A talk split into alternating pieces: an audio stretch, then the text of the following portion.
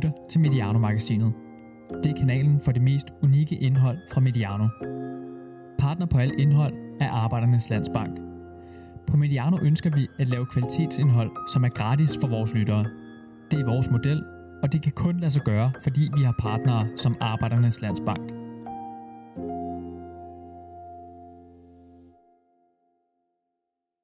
Velkommen til den udgave af Kaleidoskopet på Mediano. Mit navn er Lasse Udhegnet, og øh, nu dropper jeg lige den sædvanlige intro, fordi jeg faktisk virkelig, virkelig glæder mig til at skulle lave den her udsendelse. Ikke, fordi, eller ikke kun fordi det er den første sådan semi-post-corona, øh, men faktisk fordi, at øh, den her udsendelse, det er noget af det, som Kaleidoskopet er blevet grundlagt på, nemlig øh, at undersøge kulturforskelle øh, rundt omkring i, i det danske fodboldrige. Og øh, i dag, der har er jeg taget til Silkeborg, fordi vi skal snakke om kulturforskel i Midtjylland, forskel på Hedelyng, domkirker, søer og hvad vi ellers har herude. Og til det har jeg samlet, synes jeg selv, et ualmindeligt øh, kompetent panel. Øh, jeg har til siddende her til højre, øh, Andreas Sønderborg fra Viborg Stift, Folkeblad. Folkeblad, øh, Viborg-fan, så jeg vil godt sige. Ja. Så har jeg den ene af, så vidt jeg ved, to spillere, der har repræsenteret alle tre klubber i det midtjyske. Christoffer Poulsen, der har spillet for Silkeborg, Viborg og FC Midtjylland. Flest i Viborg, er det ikke rigtigt, Christoffer? Jeg tror faktisk, jeg er flest i Silkeborg. Men det, skal, det, det kræver lige en... øh, Det kræver en research. Ja, det kræver lige en research, ja. As, den har jeg desværre ikke lavet. Jeg konstaterede, det var i alle tre. Det var Thomas Røll også. Øh, han har endda også været i Kjellerup, så han var måske den helt rigtige have med. Det ved. Ja, ja. Jamen, så ringer vi til ham. Og den sidste, det er i øvrigt også dagens vært. Det er Hans Krabbe, chefredaktør på Midtjyllands Avis og tidligere ansat i FC Midtjylland. Eller hvordan er det? Ja, øh, kommunikationsdirektør i et par år i FC Midtjylland, og, øh, og freelance øh, tilknyttet Midtjylland siden øh, 2006, og så har jeg jo egentlig dækket FC Midtjylland siden klubben blev etableret i 99, men jeg har faktisk også øh, fulgt VFF og Silkeborg i al den tid, jeg har arbejdet med fodbold i radioen, og det, det er faktisk siden 93. Og det Så er, jeg har set Christoffer spille alle tre steder. Men det er jo også meget passende, fordi det er jo netop de her tre klubber, vi skal snakke om i, øh, i den her Superliga-tid. Det er jo der, hvor alle tre klubber ligesom har haft deres øh, mest succesfulde perioder i, i deres respektive historier. Og øh, vi kan tage en runde til at starte med. Er der plads til mere end, end én stor klub, eller stor klub nok snarere, i Midtjylland? Vi starter over ved dig, Andreas. Ja, Jamen, jeg er også enig. Ja, det er der. Er du enig i den, Hans? Øh, ja, der er plads til mere end øh, en stor klub, men jeg tror, at man skulle gøre sig nogle tanker, hvis man ville øh, have et endnu stærkere fundament i både dansk og international fodbold. Det kan vi sikkert øh, komme ind på, inden vi, øh, eller når, som vi, øh, vi bevæger os frem her. Øhm, inden vi sådan går til det fodboldmæssige, så vil jeg gerne lige høre, hvad, hvad kendetegner egentlig folk, der bor her i, i Midtjylland? Tungt spørgsmål her fra morgenstunden, det ved jeg godt. Der bliver tænkt. ja men det er jo nogle gange måske nemmere at, øh, at se udefra, hvordan, øh, hvordan man adskiller sig. Kigger du over på Nordjyden? Eller Ja, ja, lige præcis. Men øh, nu blev jeg mærke i, at du sådan, som din, i din indledning sagde, øh, øh, Hedelyng, øh, Domkirke og Sør. Og der kan jeg jo bare konstatere, at vi har, vi har alle tre dele i Viborg. Øh, så, så jeg synes i hvert fald, at vi, vi har det hele. Øh, og ellers så tror jeg, at sådan klichéen omkring Midtjylland, det er vel, at det er sådan et øh, sted i måske lidt øh, tilbageholdt øh, folkefærd, vi har gæt på. Ja, hvis jeg må supplere, så jeg har jo haft min gang i øh, alle tre miljøer. Jeg har både været i, i Herning i en årrække, jeg har kommet rigtig meget i Viborg, og nu er jeg funderet i Silkeborg. Øh, og min oplevelse er, at øh, der er flere ligheder mellem øh, de to, hvad skal man sige, gamle traditionsrige byer med, med lang historik, nemlig Silkeborg og Viborg. Der er sådan lidt, øh, hvad skal man sige, lidt old money, lidt øh, etatsby. Øh, nu har de ikke nogen domkirke i Silkeborg, men der er sådan lidt en domkirke fornemmelse over Silkeborg-genserne. Øh, som lidt øh, konservatisme, lidt, øh, vi er godt tilfredse med det, vi egentlig har præsteret. Sådan en, en høj grad af selvbevidsthed også, hvor de lidt øh, længere ude vestfra er, er lidt mere fribytteragtige. Øh, man øh, ser måske lidt større, øh, lidt mindre strik på reglementet, hvis man vil fremad. Øh, de beslutninger, man tager i dag, dem implementerer man i morgen. Det gør man måske ikke så meget de andre steder. Og det synes jeg egentlig også, der måske karakteriserer de fodboldklubber, der er, hvor, hvor de to af dem ligner hinanden meget mere end den tredje, hvis man kan sige det på den måde. Hvis du har været i alle tre klubber, Kristoffer, kan du genkende til det, Hans øh, siger? Ja, det kan jeg bestemt. Det kan jeg bestemt. Altså, der er også, jeg er enig med, med Hans i, at øh, der er, der er ligheder mellem Silkeborg og Viborg øh, som fodboldklubber. Og dog vil jeg så sige alligevel, fordi der er alligevel nogle steder, hvor de, er, hvor de sådan er langt fra hinanden, synes jeg. Øh, og det er også korrekt, at, øh, at Herning, øh, som du siger, er, er den der frække dreng i klassen, der, stikker, der stikker lidt ud. Det, det er jeg helt enig med Hansi. Vi starter nemlig med, øh, med Midtjylland, med Viborg og Silkeborg, fordi Midtjylland kommer faktisk først ind i billedet øh, efter en 10 år af, af Superligaen. Øhm, så hvis vi starter der i, øh, i den tid på Midtjylland, så hvor jeg kommer til at sige Midtjylland rigtig mange gange i den udsendelse, men der hvor Superligaen bliver grundlagt, Hans, det er nok dig, der måske bedst kan huske det. Hvor, hvor så Viborg og Silkeborg sig selv henne på det tidspunkt? Jamen, der var jo ikke nogen, der havde tænkt på øh, FC Midtjylland på det tidspunkt. Der var det jo en helt anden aktie, der kæmpede om at komme med i øh, toppen af dansk fodbold. Øhm, og øh, begge lå sådan lige et, et lag under. Så gik der nogle år, så poppede Silkeborg op og begyndte at få for alvor bide i banen der i, i begyndelsen af 90'erne. Man fik skrabt et, eller ikke skrabt sammen, man fik etableret et rigtig, rigtig godt hold blev mestre, øh, vandt pokalturnering op imod Millennium, kom ud i Europa øh, og havde en øh, usædvanlig øh, stærk trup.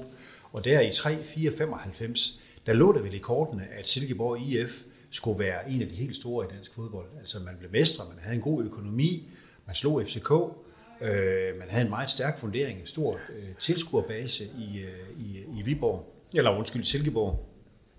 Og på det tidspunkt, der, der, der havde øh, SIF øh, en væsentlig overhånd. Mm. Øh, så kommer Viborgenserne øh, lidt senere øh, og får så faktisk også øh, katapulteret op på det højeste niveau, også med pokalturnering og med europæisk deltagelse, med stadionbyggeri, det må man ikke glemme, det var jo en, en, et vældigt, øh, hvad skal man sige, afsæt for, for Viborg FF for at, at, at kunne gå øh, et skridt videre med forretningen. Og det var cirka i 2002, ikke? Jo, det var der omkring. Øh, hvor man jo flyttede fra det gamle, hyggelige, men også meget, meget øh, primitive øh, Viborg Stadion til, til en rigtig, rigtig fed arena i dag. Som jo ja, der byggede den jo virkelig ovenpå. ovenpå det byggede den ovenpå, ja, ja, lige ja. præcis. Og spillede blandt andet kampe ude i Storholm og alle mulige andre steder ja. i den periode. Altså, det vil sige sådan lige lidt, lidt øh, faktuelt set, så var Silkeborg faktisk, havde tre top 3 placeringer i, inden for fem år, ja. øh, med, med guld, sølv og, og bronze, og så det er også en pokaltitel. Der er det så først i 2001, men stadigvæk, at man har ligget forholdsvis godt til. Ja, og jeg ved fra lederne dengang, blandt andet øh, vores gode ven øh, Orla Madsen, at, øh, at de faktisk havde intentioner om, at nu skulle de tegne dansk fodbold de næste måske 10-15 år i øh, Silkeborg. Men øh, økonomien var ikke til det, og til, øh, her, det, resultaterne begyndte at svigte, og så kom nedturen efter Millennium. Men, men, men Silkeborg havde set sig selv som dansk fodbolds lokomotiv i en overrække der midt i 90'erne. Det gjorde man. Og Kristoffer, du kommer jo til at spille på Silkeborgs hold sådan lidt efter det her, hvad var, det, hvad var Silkeborg for en klub øh, i, i der i start nullerne, da du øh, kom ind på holdet? Jamen, jeg kan lige starte med at tilføje, at øh, det var jo, man, man, man var jo for, faktisk også de første til at bygge et, et regulært fodboldcollege, som det også affødte nogle, nogle, nogle rigtig fine talenter, blandt andet Røll og Martin Laversen, øh, som fik en rigtig fin karriere. Men det er rigtigt, altså jeg, jeg flyttede jo til Silkeborg i 98, jeg startede jo selv på, på college dernede, og og blev færdig øh, der i 2002 og røg jo direkte ind i, ind i trummerummen, kan man sige. Øhm, hvad det var for et hold, jeg kom ind på, jamen altså, på, det, det var Viggo Jensen, der var træner, så det var jo lidt en, lidt en, en sjov oplevelse. Ikke? Øh, øh ja, men, jeg, men jeg kan godt huske, at øh, økonomien også spillede lidt ind. Der var blandt andet noget rekonstruktion på et tidspunkt, som vi, som vi alle sammen skulle være en del af for, for, for at redde livet. Så det var sådan en, en turbulent periode økonomisk, kan jeg huske, men, men, øh, men jeg var jo en ung gut, øh, så jeg lod mig jo ikke sådan decideret påvirke af det. Så det var bare ind på, på det her hold, og så spille sig på, og det var kampene, det handlede om mere end alt det, der foregik udenfor? Jamen det var det jo, fordi jeg var jo... Øh, jeg skulle jo bide mig fast på det hold, og jeg fik jo chancen relativt hurtigt. Øh, jeg mener, det var Jakob Juhl på det tidspunkt, der gik i stykker, og så fik jeg jo chancen, og så skete det jo. Altså, det gik lynende hurtigt. Jeg vil også sige, at, øh, at jeg tror, det var i var det 99, nu må du korrigere mig, hvis det er, men der havde vi en, en Toto Cup kamp i Hvide Rusland. Mm-hmm. Og mhm. det, der blev det jo sådan rigtig affødt, ikke også? Der, der fik jeg jo lov til at komme med de, de store drenge afsted der. Og, altså, der var jo, altså, tendenserne er jo, kulturen er jo vendt fuldstændig på hovedet i dag kontra hvad det var dengang. Hvordan, øh, hvordan kan du mærke det? Øh, jo, men altså, det var nogle andre, det var, det var nogle andre, altså, det var, en, det var en helt anden kultur dengang. Altså, hvis, øh, hvis Peter Kær, han sagde til mig, at jeg skulle vaske hans fodboldstøvler, så vaskede jeg fandme hans fodboldstøvler. Øh, hvis der, er en dag, hvis der er en spiller i dag, der sagde det til, til, til en af de unge, jamen, så ville han jo bare ryste på hovedet og gå sin vej. Altså, det er, altså kulturen er fuldstændig vred skæv. Så mere for at sige, det var ikke en sådan Silkeborg-specifik kultur, det var sådan den generelle fodboldkultur. Ja, det tror jeg, det var den generelle fodboldkultur. Altså øh, på det tidspunkt, ja. Der, der, der er sket virkelig meget.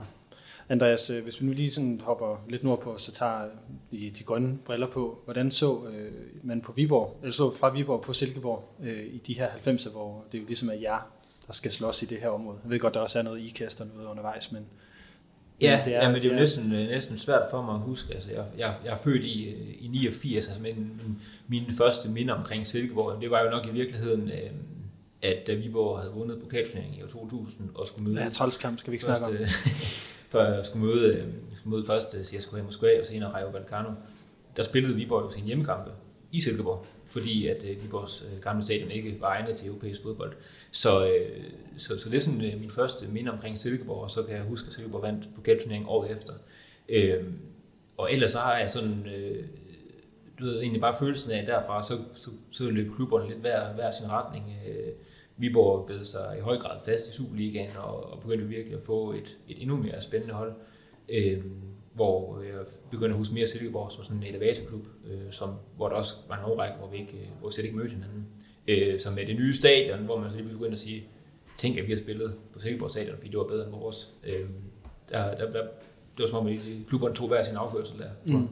Og hvordan, øh, hvordan så med rivalisering og så videre mellem øh, Viborg og Silkeborg? Jeg har aldrig opfattet det som nogen speciel rivalisering. Altså der er, man kan sige, den, den naturlige rivalisering, der kommer af, af kort afstand imellem øh, klubber og byer. Men det er ikke sådan, at det, det har på nogen måde har et, et hadeforhold eller et antiforhold til, øh, til Silkeborg. Øh, måske næsten øh, tværtimod, synes jeg, at det er på, på flere punkter en, en sympatisk klub, som man også i en vis grad kan spejle sig i. Vi er så nødt til at spørge, om det er noget, som kommer i, i et eller andet retrospekt, eftersom der dukker noget op ude på, på den anden side af Fund og Bakke? Øh, øh, altså det er jo ikke til at sige, om, øh, om forhold til Silkeborg havde været anderledes, hvis ikke, at, øh, hvis ikke de havde skabt, øh, skabt øh, det hold derude vestpå. Men, øh, men øh, jeg har ikke noget specielt øh, negativt at, at sige omkring, omkring Silkeborg. Altså, øh, jeg har respekt for traditionsklubber, og jeg har respekt for det, de har formået at skabe i Silkeborg, øh, både, både sportsligt og, og øh, også sådan øh, rundt om klubben med deres øh, ungdoms akademi og sådan noget, så, så jeg har ikke noget sådan at sætte en finger på i forhold til Silkeborg. Men hvis jeg må supplere Andreas. Det må du meget gerne, det havde jeg egentlig også tænkt, du skulle. Ja, men som jeg ud udefra, man kan vel egentlig godt sige, Andreas, at, at det forhold, der er mellem øh, Viborg og Silkeborg, det er sådan et, et godt, øh, et godt øh, lokalt derby naboskab, hvor man mødes og tager nogle ordentlige tørne med hinanden. Tilhængerne kan godt øh, drikke nogle øl sammen og spise nogle øh, ristede pølser sammen og så går man hver til sit bagefter og lever, og lever hver sit liv som, som gode naboer. Jeg, jeg, ja, men jeg tror, jeg tror, der er en, en, en fælles anerkendelse ja. måske i virkeligheden af, at øh, vi har hver vores klub, og vi har hver vores by, ja. men at der er også, øh, som, som Christoffer også måske så at sige, der er også nogle, nogle ligheder. Altså, øh, det er to smukke byer, det er to gamle klubber, så, så, så der er ikke nogen sådan rivalisering af større grad. Nej, det matcher meget godt med den måde, som, som byerne også spejler sig i hinanden på. Jeg, jeg synes for eksempel, det var tydeligt sidste år, da da Silkeborg og Viborg duellerede om at rykke op i Superligaen. Altså, der var virkelig noget nerver på. Der var noget intensitet. Øh, specielt kampene herude også, øh, som, som, som jeg så, jeg så, så vi i, i Viborg. Altså, der var gnist på, men det var på den, det var på den uh, sunde og den gode måde, hvis man kan sige det uh, på den måde. Så det der uh, naboskab er egentlig uh, ret grundfæstet, sådan som jeg oplever det. Hvorimod Silkeborg har jo ikke nogen særlig relation i forhold til, til Midtjylland. Der er jo ikke noget der. Hvorimod Viborg og så FC Midtjylland, det er en helt anden historie. Men, men, men aksen FC Midtjylland-Silkeborg, den er stort set ikke eksisterende. Det er sådan lidt uh, interessant faktisk. Hvad, hvad tænker du om det? Yeah. FC Midtjylland er jo lidt ligeglad, når de møder Silkeborg. Der er jo ikke en stor nej, tænding på. Nej, det, det er, nej, det er rigtigt. Altså, der er, noget, der, der, der er et forhold der, som, som ikke er sådan eksisterende, i hvert fald ikke kontra Midtjylland-Viborg.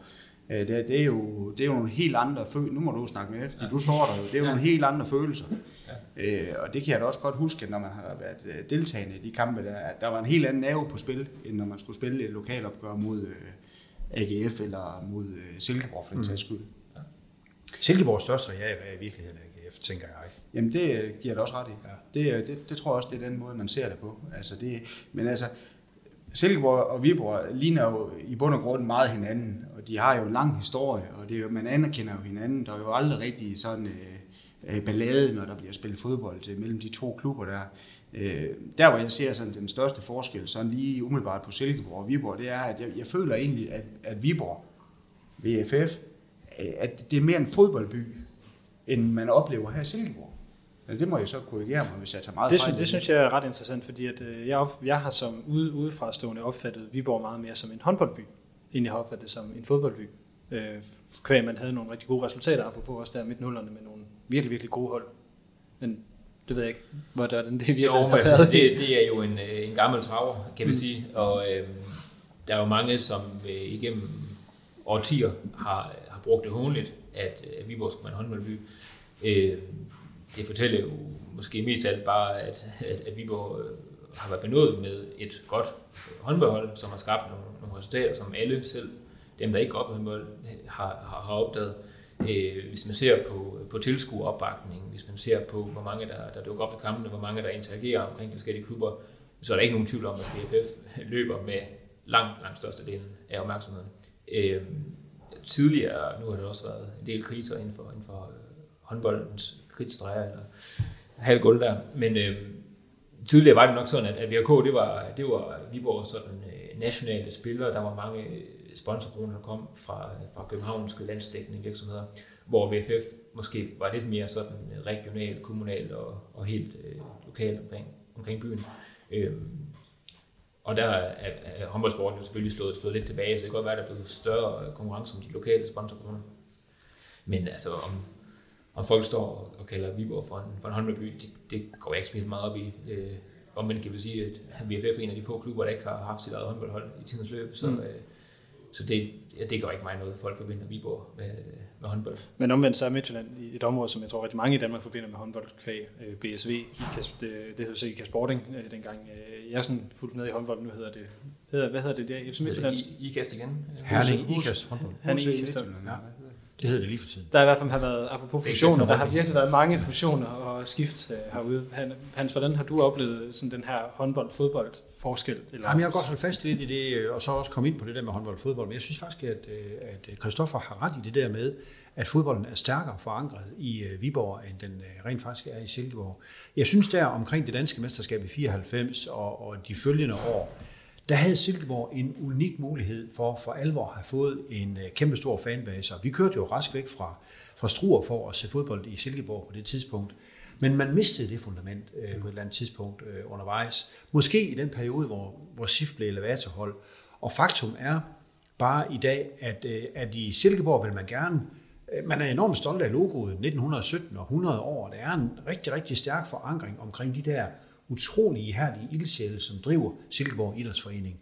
Men ret meget længere ude end Ringvejen og Funder Bakke og, og Aarhusbakken og sådan noget, der har Silkeborg IF ikke den store, øh, hvad skal man sige, gennemslagskraft der er, der er VFF, øh, der er det faktisk en stærkere institution i dag. Så jeg synes faktisk, du har ret i, at, øh, at Viborg har en, et stærkere grundfundament. Silkeborg missede simpelthen muligheden for at få bidt sig fast. Og Silkeborgs problem er i dag, at de er presset af både Midtjylland, Viborg, Randers og AGF.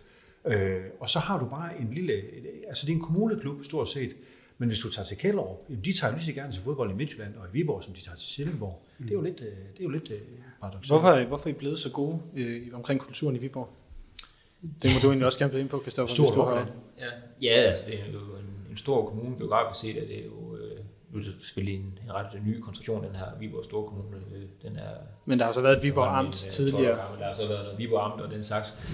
Øh, jeg tror også, at det, er, det spiller ind, at Viborg var en af de første klubber uden for, uden for, øh, for København, som begyndte med at have en aktiv fankultur. Altså sådan virkelig aktiv, som var mere end, end øh, klaphatte og øh, lolo-sang. Øh, det tror jeg helt klart gav noget interesse. Øh, Hvornår begynder det? Det begynder med, øh, det, det havde den første spæde begyndelse med en, en lille gruppe, der hed Fanaticos, som begyndte i, i 2002.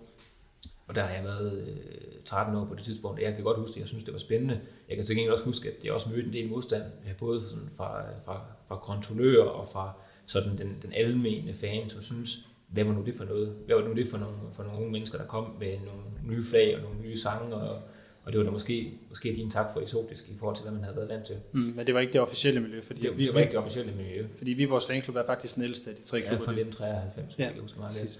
Men, men, men der begyndte ligesom at ske noget mere, og det greb om sig, øh, og fik medvind af, af nogle gode sæsoner der, øh, særligt omkring 2005-2006. Øh, så jeg tror også, at, at, at når nu vi snakker om, om rivalisering imellem øh, FCM og Viborg, tror jeg også i høj grad skyldes, at, at i godsvejen, der har været nogen at have. Altså, det, det, det er svært at, at banke et rivalopgør op, hvis, øh, hvis det byen i modsat ende er tom. Mm. Mm. Det var den jo øh, sådan delvist for FCM's vedkommende i, i de første, i, de første par, par, par dagvis. Men øh, Sil- Silkeborg har været længere tid om at komme i gang, og, og har stadigvæk, synes jeg, en, en svagere sådan, kerne omkring den sådan aktive fankultur. Og når, bare lige for at få det med, hvem kiggede Viborg på som største rival før Midtjylland kom? Fordi den, øh, jeg tænker, vi skal nok have introduceret Midtjylland sådan lige om lidt. Sportsligt. Ja. Det er sgu et godt spørgsmål. Var det ikke AGF?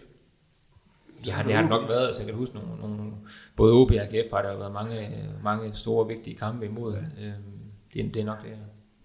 Der er heller ikke så langt til Randers. Nej, det, men, men Randers har bare ikke været særlig meget med i, i 90'erne, så der vil jeg umiddelbart også tænke, tænke os, nu kommer jeg til at tage OB hatten på, men også op fra, mm. fra nord, men der Ja. har bare været en ret god, der har bare også været et, et, et lillebror storbror forhold i forhold til, at rigtig mange af jeres bedste spillere stort set altid røg nordpå. Ja, det har der så jo også været til Silkeborg. Ja. Altså med både Søren Frederiksen og Steffen Høj og Hans Fernandes og, og hvem der har, har spillet Silkeborg i løbet af deres karriere. Mm. Så hvad er det, der sker, Hans? Det er måske dig, hvis vi skal, der skal smide den her, da FC Midtjylland ligesom kommer på, øh, på bordet, eller bliver samlet herude. Jamen, øh, jeg kan sige, hvad der sker for, for sådan en som mig, der kom øh, ude vestfra. Altså, øh, traditionsrigt kørte vi jo til Herning og IKAST for at se det divisionsfodbold, der var. En sjældent gang kørte vi til Viborg der i, i slut 70'erne og i 80'erne. Øh, Men vi kørte jo øh, mest til, øh, til Herning øh, for at se fodbold. Og dengang, der, der var Herning jo, jo også det, som ja, meget Herningagtigt at have hentet Bob i morgen og nogle andre ting. Ja, ja, ja, men jeg var faktisk på stadion den dag, hvor Bobby Moore han tabte 2-1 til Holstebro i regnvejr en torsdag aften. Men, men ellers så var der jo nogle, øh, nogle sæsoner, hvor Herning Fremad var i øh, den bedste række, blandt andet med notoriske Søren Akker i sin tid, som øh, ud fra den vis som, som, som topscorer øh, sammen med Søren Jensen. Og der, der tog vi jo til Herning for at se fodbold. Så da der kom noget, som hed FC Midtjylland, som var en fusion af Herning og IKAS, som var de steder, vi orienterede os imod, så var det jo naturligt, at vi fra hele den vestlige del af Region Vestjylland, eller Region Midtjylland, begyndte at tage derned. Og det var også derfor, at man fik bid i banen med en, en, en, en fanbase, og at der lige pludselig begyndte at komme mange på MCH Arena. Man fik også et fedt stadion. Du, Andreas, du kan selv huske fra Viborg, hvor meget det betyder at se fodbold på, øh, på øh, en, et godt stadion, når man er vant til at stå på et lortestadion. Silkeborg har oplevet lidt det samme herude. Lige pludselig var der noget at samles om. Og fra den dag, der var alting sådan set forandret. Også fordi Midtjylland hurtigt fik bid i banen og kom op og gjorde sig bemærket, så der var nogle store kampe øh, og hele den der elektricitet. Lige pludselig havde vi noget at gå op i. Vi havde nogen at identificere os med, og det var en verden til forskel. Det har man jo haft i Silkeborg og Viborg i mange år. Lige pludselig fik vi noget at gå op i. Vi var noget, og når først du er noget, så, øh, så har man gang i den. Hvordan var det som spiller, Kristoffer, at opleve det, det der med, at Midtjylland ligesom dukkede op derude? Og det, hvis det overhovedet var noget, man tænkte over. Ja, jamen, det, det, det var da noget, man, øh, det var da noget, man tænkte over, men altså, jeg, jeg startede også ud med at spille øh, mod FC Midtjylland på IKA Stadion. Altså, der var det jo ingenting. Nej. Øh, og hvis du hakkede en bold forbi målet, jamen, så var der en, der var i fare for at få den lige i smasken. Øh, og tage både øl og grillpølse på jorden. Ikke? Så, men altså, Jeg hvis ikke, du ramte tog. Ja, hvis jeg ikke ja, hvis den ikke ramte noget helt andet, ja. Øh, Så jeg vil ikke sige, at øh, på det tidspunkt der, der tænkte man, nå, jamen, øh, held og lykke med det projekt. Og så øh, videre i teksten. Øh, Det, jeg, jeg, jeg synes ikke, jeg mindes, at man anså det som øh, det, det, den store trussel derudefra. Hvornår begyndte man så at gøre det? Det, det er Jens Aargaard, han begynder at åbne for, for pengepunkten. Nej, men der sker nogle ting derude, og det, og det må man jo også, altså nu sidder jeg jo så, nu skal jeg jo passe på, hvad jeg siger, fordi at, uh, Andreas også sidder her. Uh, nej, men de, men, de, men de har jo gjort nogle ting rigtigt, kan man sige. Uh, jeg ved ikke, om, uh, om der sidder nogen i, i Viborg og hernede i Silkeborg, der egentlig kunne have spændt ben for det projekt derude. Det skal jeg ikke kunne sige, men det kunne jeg måske godt forestille mig, der kunne have været. Uh, men de får jo rimelig hurtigt øh, lanceret, øh, jeg ved da godt, at det er der ved at køre i sænk også derude på et tidspunkt, men de får alligevel hentet noget kapital, Og de har jo i dag et, øh, et akademi derude, altså, hvor de bruger rigtig mange millioner kroner om året på at holde lidt kørende, ikke også? Men, men som, også, som også giver dem øh, pengekassen. Altså, det må, vi jo, det må vi jo erkende. Så de har jo været, de, har, de var jo, det, det er jo det, vi indledningsvis sagde om dem, det er en frække dreng klassen. Jamen, de stikker ud, og det har de jo gjort, men de har også haft succes med at gøre det. Hvad var det så, der irriterede jer så forfærdeligt meget i Viborg ved dem? Jamen, øh, jeg har jo brugt også til, køreturen hernede til, til Silkeborg for at, at, at sådan tænke, tænke historien igennem, og det kan man ikke nå på en halv time. Men øh, ja, i bund og grund, hvis man sådan skal helt ind til kernen i det, så tror jeg, at det, der stadigvæk irriterer mig mest, og det, som gør, at, at det hele sådan set er blevet bygget op til, øh, til et hadforhold, det, øh, det tror jeg, det er navnet FC Midtjylland.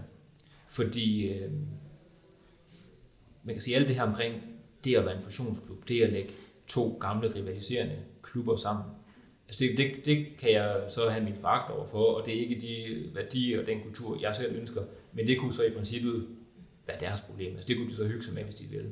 Men i det, de vælger at døbe deres foretagende FC Midtland, der kommer man jo helt klart øh, op og forsøger at rydde bordet, og man forsøger at vinde land alene ved sit navn. Og der er ikke nogen tvivl om, at nu siger han, at de kørte ud fra, ud fra Stor for at komme til IKAS til Herning og se fodbold. Og, og hele Vestjylland er jo sådan kendetegnet ved ud over Esbjerg, at der, der, er ikke, der er ikke nogen, der kan sparke til en fodbold derude. Det har der aldrig været hos Ro. Øh, trods byens størrelse har jeg aldrig haft noget, der var værd at, at prale om øh, stort set. Så, så IKAS Herning i, ved deres station har jo automatisk vundet opmærksomhed for, for den del. Men så forsøger de også at tage Midtjylland med. Og øh, det er ikke fordi, jeg som viborgenser, det er ikke vigtigt for mig, det er ikke vigtigt for min identitet, at jeg er født lige præcis midt i Jylland. Men som viborgenser ved jeg, at jeg er midtjyde. Det ved jeg bare instinktivt. Der står en sten 7 meter uden for Viborg, hvor som markerer Midtjyllands absolutte midte. Øhm, Så I er også mere Midtjylland end, end Herning, er det det, jeg hører dig sige? Ja, og, og, og, og det, min, den pointe, jeg så var bare hen imod, det var, at, at det er ikke fordi, at vi sådan skal, øh, skal, skal skændes om, hvem der er født absolut mest i Jylland, og der er garanteret forskellige måder at, at, at tegne det op på. Men problemet er, at når man kalder sig selv for FC Midtjylland, så appellerer man automatisk til nogle af de folk, som måske ikke går op i klubkultur, som måske ikke går op i, om en, en klub skal være ældst, eller at de nødvendigvis behøver at have med det samme hold altid. Men man appellerer til nogen, som instinktivt ved, de midtjyder, og så hører de, hov, i Midtland, jamen det må da også være noget for mig. Og det er også derfor, at de stadigvæk 20 år senere har så travlt med at hele tiden fortælle, at de er regionens hold. Det er regionens klub, det her det er til glæde for hele regionen. Det er da altså et, et forsøg på hele tiden at vinde territorium. Mm. Øh, og det bliver jo så desværre forstærket af, at de har den sportslige succes, som, som de har. Så havde de kaldt sig for FC i Kasterning, eller havde det heddet FC Heden. FC, FC Vestjylland eller FC Heden, så, så tror jeg, at med min fakt overfor dem havde været væsentligt mindre. Gælder det også resten af, af fanmiljøet i Viborg?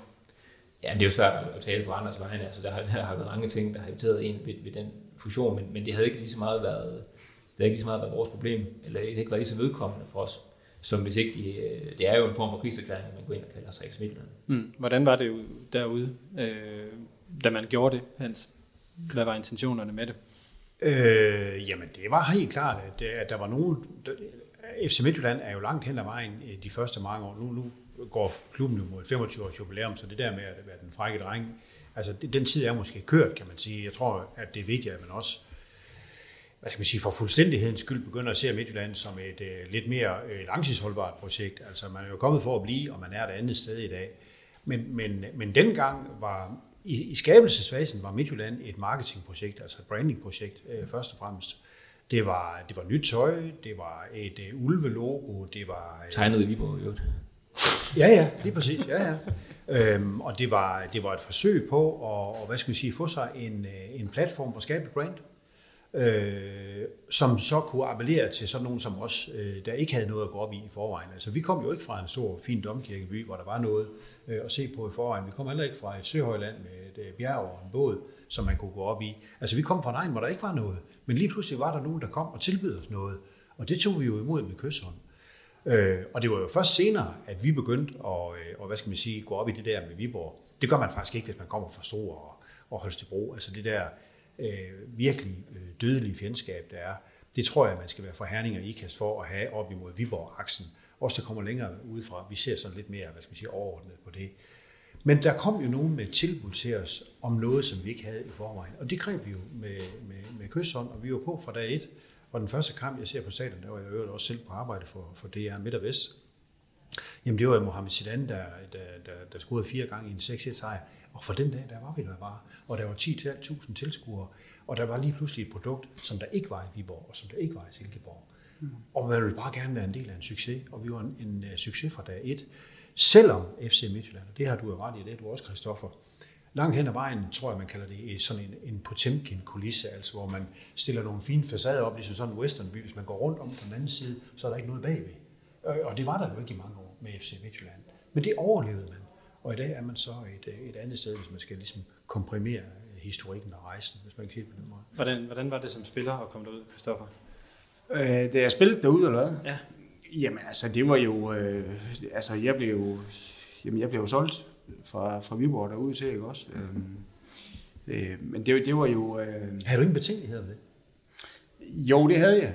Men, øh, men øh, nu kan jeg så, Andreas, han kan jo Men ikke pengene, tro, de var for tro, store, tro på mig. Ja, men ikke, ikke, jeg vil ikke sige, det var, det var de ikke for mig, men der var rigtig mange penge i det for Viborg. Og i lige i den periode, der, der led Viborg. Øh, og jeg, jeg tror da, at de, de, hvis jeg ikke tager meget fejl, så var det en transfer på, på 6 millioner. Det var meget dengang. Det, det var mange penge dengang, ja. Øh, Ej, det er stadigvæk sendt i dag, du ser handler på, på, på lige omkring en million euro blandt, øh, blandt danske klubber. Ja, det er faktisk sjældent stadigvæk. Ja. Så på den måde der, der, der følte jeg jo også, at jeg gjorde Viborg en tjeneste. Øh, selvom jeg er godt klar over, at der var mange, der ikke delte den holdning med mig. Øh, men jeg vil sige, at øh, jamen, jeg kommer derud til Midtjylland, og der er det jo en klub i fremdrift. Altså det er det jo. Altså det kan man jo se på deres øh, faciliteter og, og på det moderne stadion, de har fået lavet derude også. Så, så der er mange, øh, all, allerede der var de, var de nået til et, til et nyt step, kan man sige, sådan rent Jamen, både, nu snakker vi jo meget om faciliteter i dag, at de skal være opgraderet og dit og dat, men det var de derude på det tidspunkt. Og, øh, og så kommer man jo ud til, til, til, til en klub, der, der tør at satse og gerne vil fremad i, i managen. Så, så det var, altså, det, jeg, kan, jeg kan ikke sætte nogen, øh, jeg, kan ikke være negativ for at have spillet i Silkeborg, helt bestemt heller ikke i, i Viborg, men det kan jeg så heller ikke for at spille i Midtjylland, fordi det var, det er selvfølgelig tre forskellige klubber, men det var tre rigtig gode oplevelser. Mm. Hvad var sådan, hvordan oplevede du forskellene på, på, på klubberne Viborg og, og FC Midtjylland? Nej, men altså sådan den helt store forskel, det er jo, at, øh, at lige pludselig så, øh, jamen da jeg sidder og, og skal lave min aftale derude på stadion derude, jamen altså så, så siger Ørgaard, jamen nu har vi for eksempel, nu har vi lige hentet Mikkel Thyssen hjem fra Gladbach og sådan nogle ting. Og der begynder man sådan at sidde og tænke, Nå, okay, de mener det sgu alligevel seriøst det her, altså de vil, de vil gerne øh, det her, og det er jo mange penge, der ligger i det, ikke også, øh, for klubben. Øh, så, så, og så, så, er der jo, så er der jo alt det der med faciliteterne, som bare var, var, var en, kæmpe, en kæmpe motivationsfaktor, ikke også? Altså der, der var der virkelig tænkt på ting. Mm. Øhm, og der, der har Viborg jo, det må vi jo ærligt sige, der har man jo virkelig haltet efter i, i mange år, ikke også, med faciliteter. De kommer så nu. Ja, vi er ved at bygge det øh, Ja, de- første nye klubhus i 60 år. ikke? Ja, Så, de, de, de kommer så nu, ja. Og det ser også rigtig fint ud. Men, men det skal man bare, og det, det, det kræver det for at være med i dag. Det kræver, at man har faciliteterne. Det har de også andet i Silkeborg. Og Og det er så også lidt nyt, at de har, i hvert fald stadionmæssigt, at de har fået det jo. Ja, det er det. Ja, fordi ellers så er de jo klædt om i Søholdhuset, mm. som også var noget gammel ravelse, det kan vi godt. Der var masser af historik, men det Der var ikke... masser det af var- historik, men det var ikke, det, jeg tror ikke, det var, det var specielt øh, Jamen, der er sund, sundt er at trække vejret ned i kælderen. Der er ikke nogen tvivl om, at når, øh, når øh, Viborg henter, henter nye spillere ind til stadion, de siger først, det er ikke, det er ikke klubhuset på Kirkevej. Nej, de bliver, ikke- de bliver ikke lige kørt ind i brugskabinen. Nej, øh, ikke, ikke for at det har sådan noget underskrift, og ikke kan noget fortryde. Nej. Det, det har godt nok været, øh, det er næsten været uanstændigt. Altså, vi havde i vores avis øh, for ikke så lang tid siden billeder fra omklædningsrummet, hvor Ja. ja. altså isbader, det var jo et, øh, et, øh, et badekar, der var mindre end det min dreng på tre år. Ja, altså, ja, øh, Det var ja. næsten, næsten pinligt at se på. Og så kan man tænke på nede i Søholdshuset, øh, der, der, der, det var jo også øh, vanvittigt. Altså, men det var jo røde skraldespand, der var sat op, hvor man bare skulle hoppe op i, med isterninger i. Så altså, der var man, der var man bare længere fremme i bussen. Mm. Hvordan øh, oplevede I det ude fra, fra, fra, Midtjylland i forhold til at tage den her førerposition? Fordi Midtjylland skal, eller FCM skal knap nok træde ind i Superligaen, før de faktisk har taget skal sige, førerposition blandt de tre klubber her. Drejede det sig om, om de her faciliteter, eller drejede det sig også om det der, skal vi sige, Drev mod succes. Ja, men jeg tror, det handler om flere ting. Det handler dels også om øh, personligheder, altså øh, de frontfigurer, der kommer i klubberne på de forskellige tidspunkter. Og så handler det om, at øh, professionel fodbold og, og klubfodbold, altså både SIF og VFF, kommer jo fra en, en god gammeldags øh, klubfundering. Øh, altså og skal forening, lige foreningsfundering. Ja, fundering, foreningsfundering, ja. Og skal lige pludselig til at fungere som professionelle selskaber og arbejdspladser. Øh, der bliver FC Midtjylland fra fødslen af skabt på et andet niveau. Altså, at det er et projekt, det er et brandingprojekt, det er en arbejdsplads, det er en del af underholdningsindustrien. Der er en helt anden øh, grundfundering i, hvad det er, man skal, og hvad det er, man, man vil. Øhm, og så tror jeg, at der har været et, øh, et efterslæb i de, i de to gamle klubber, fordi at professionel fodbold i Danmark bare er øh, en, en, en konservativ størrelse. Der er stort set kun journalistikken, som er endnu mere konservativ. Men, men, men professionel fodbold er per definition en konservativ størrelse. Der kom Midtjylland bare med et andet udgangspunkt, og derfor så kunne man hurtigt flytte sig et, øh, et, et, et, et langt stykke. Og så havde man fra starten af nogle frontfigurer, nogle personligheder, som var med til at, at sætte en dagsorden i Danmark. Der blev hurtigt etableret det der modsætningsforhold modsætning i forhold til FCK og til Brøndby og til hovedstadsområdet. Øh, og lige pludselig var der ikke så mange, der snakker om AGF eller OB. Så var det lige pludselig nogle opkomlinger ud fra heden. Og det, det var man, man blev både næret af det, og øh, det var også en forudsætning for at få, hvad skal man sige, få fat i det fundament, der skulle til for at egentlig at blive sådan noget. Og jeg tror, altså hvis man i Viborg, Silkeborg og alle mulige andre steder, vidste i dag, hvor lidt der skulle have været til at blæse den der, det der hundehus omkring, som Midtjylland var i de første mange år, jamen så har man gjort det. Så har det været kvalt i fødsel fra starten af. Mm. Men det så jo godt ud, mm. og det var jo den store, hvad skal man sige, fortjeneste, det var, at man fik tegnet et billede af, wow, det er fandme, det er fandme lækkert det der. Og så var der Nørregård, som, og han, han var sin vægt værd i guld i de der år, fordi han var med til at hvad skal man sige, øh, sætte en dagsorden og, og, øh, og, og, og, og skabe en position. Øh, men man kunne have kvælt det mange gange fra starten, men, men det gjorde man ikke. Så hvis jeg lige var det må, må supplere, altså, fordi jeg, jeg er fuldstændig enig i, i alt det, Hansen siger, og, og altså allerede det, at, at, at, at fusionen blev, blev, nu har jeg det sådan lidt svært, når I sidder og kalder for en klub, fordi det, jo, altså, det er, de har et fodboldhold, og de har gjort mange ting øh, sportsligt rigtigt, men altså, det, er jo, det, er jo ikke, det er jo ikke klassisk forstand en klub, men det kan vi så definere. Jamen, det er jo så det, det, er det foreningsbegreb, ja, som, men, som men, du også men, men, men selvfølgelig har det gjort, det, man skulle være komisk ærlig, hvis ikke man kunne se, at, at, at der er blevet skabt imponerende sportslige resultater. Øhm, men den fusion er jo skabt hen over natten af, af Sten Hessel og, øh, Johnny Rune. og Johnny Rune. Øh, to rivaliserende klubber, der er sammen. Du har lige pludselig to fodboldhold, hvor du sådan skal stå og sige, øh, du er med, du er ikke med. Altså, det, er, det er jo skabt på kynisme, altså i virkeligheden. Og, øh, og Jens Hørgaard har jo... Øh, ja, hvis du virkelig, definerer som forretningsdrift ja, som kynisme. Ja. Altså, det var en virksomhed, der skulle tilpasses. Ja, ja og, og, og det, er jo, det er jo så der, der er en kulturel forskel, om man sådan tænker på, på fodbold som forretning, eller om man tænker på det som, som, øh, som, som forening. Men det, ja, det kan blive en lang snak, og den er også meget interessant. Men i hvert fald det, der var en pointe, det er, at, at den er jo skabt øh, hen over natten, og Jens Ørgaard er jo en, en, en krammer, øh, som jo virkelig øh, også tog nogle chancer.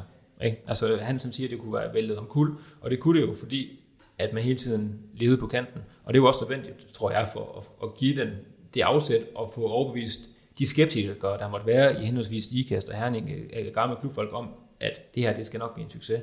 Øhm, og der, der har man måske lidt mere, øh, når, man, når man står på skuldrene af en 120 år gammel klub, eller en klub fra, fra 100, 1917, der har man noget mere konservatisme, og man har noget mere, man, man måske skal passe på. Og, øh, og det tror jeg, det er lidt forskellen på det tempo, klubberne øh, sådan professionelt set udvikler sig i.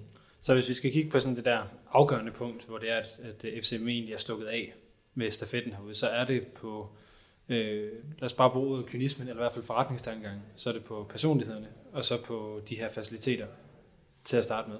Ja, og så er det også på, øh, det er også på visionen, det bliver, man, øh, det bliver man nødt til at sige, og det er på vågemodet, og det er på øh, investeringslysten. Altså, der er mange parametre. Øh, Og du har, men det, men det er, jo, det er jo en meget interessant diskussion, det her med, om det er vigtigt, at man er en fodboldklub, eller om man er en fodboldforretning, eller om man er et fodboldfællesskab.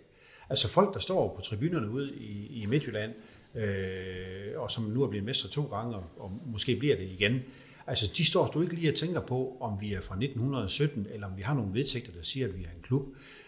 De har bare fået en størrelse, de identificerer sig med, præcis som dine tilhængere jo også har, når I står med jeres øh, fire kløver. Det er jo den samme identifikation. Hvad? Tre kløver. Tre kløver, undskyld. Jo. Øh, ja, men det, Ja, det, Men det er et fint logo, et historisk logo. Men hvad betyder det i dagligdagen fra mandag til fredag, når du står på tribunen, om du er en klub med vedtægter og fra 1917, eller om du er fra 1999? Jamen, i dag?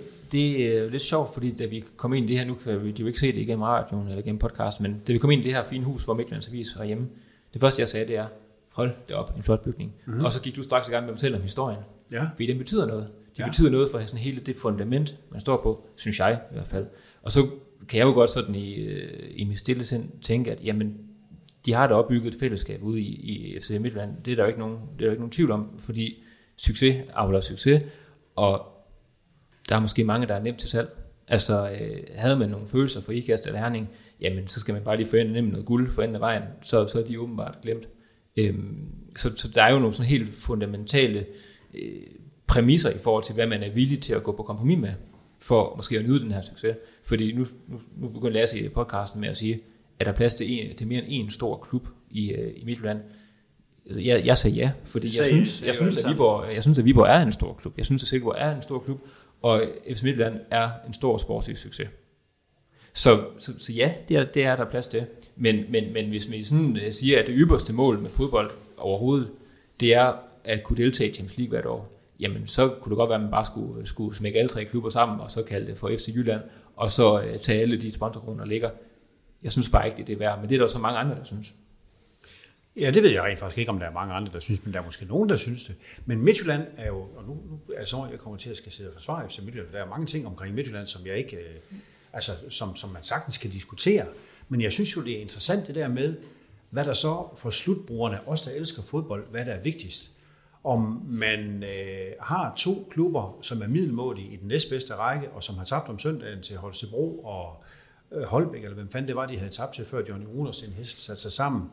Øh, og, og så er nød, fordi man gerne vil noget mere med det, man går op i, sætter sig sammen for at få et nyt fælles fundament, eller om man øh, vifter med sit trækløver og sit 1917-logo og rykker ud af Superligaen og ikke rykker op i Superligaen, men bliver mester for tredje gang. Altså, det er jo den afvejning, man må foretage sig.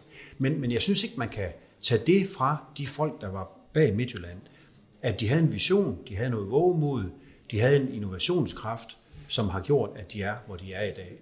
Og hvis Viborg og Silkeborg havde kunne stamme det samme op, det samme op på, på det samme tidspunkt, så er der ikke noget til hinder for, at de havde været øh, der, hvor de er i dag, fordi der var cirka det samme økonomiske fundament i Silkeborg og Viborg på daværende tidspunkt. Der var bare ingen, der kunne løfte det. Og det synes jeg ikke, man skal klandre nogle folk ude vestpå, at de havde de folk, og de havde det mod. Hvis vi, hvis jeg skal prøve at gribe fat i, i noget andet, som, ikke, som, som også hører til den her diskussion, det er sådan, hvis jeg må bruge ordet træhed omkring det, der er sket i, i Silkeborg og i Viborg, i forhold til, at man ikke har udviklet sig hurtigt nok, altså man ikke har fået opgraderet sine faciliteter, man ikke har fået et nyt stadion så hurtigt. Hvorfor er det, det har været så svært i de her ellers øh, driftige øh, og, og velfungerende traditionsbyer?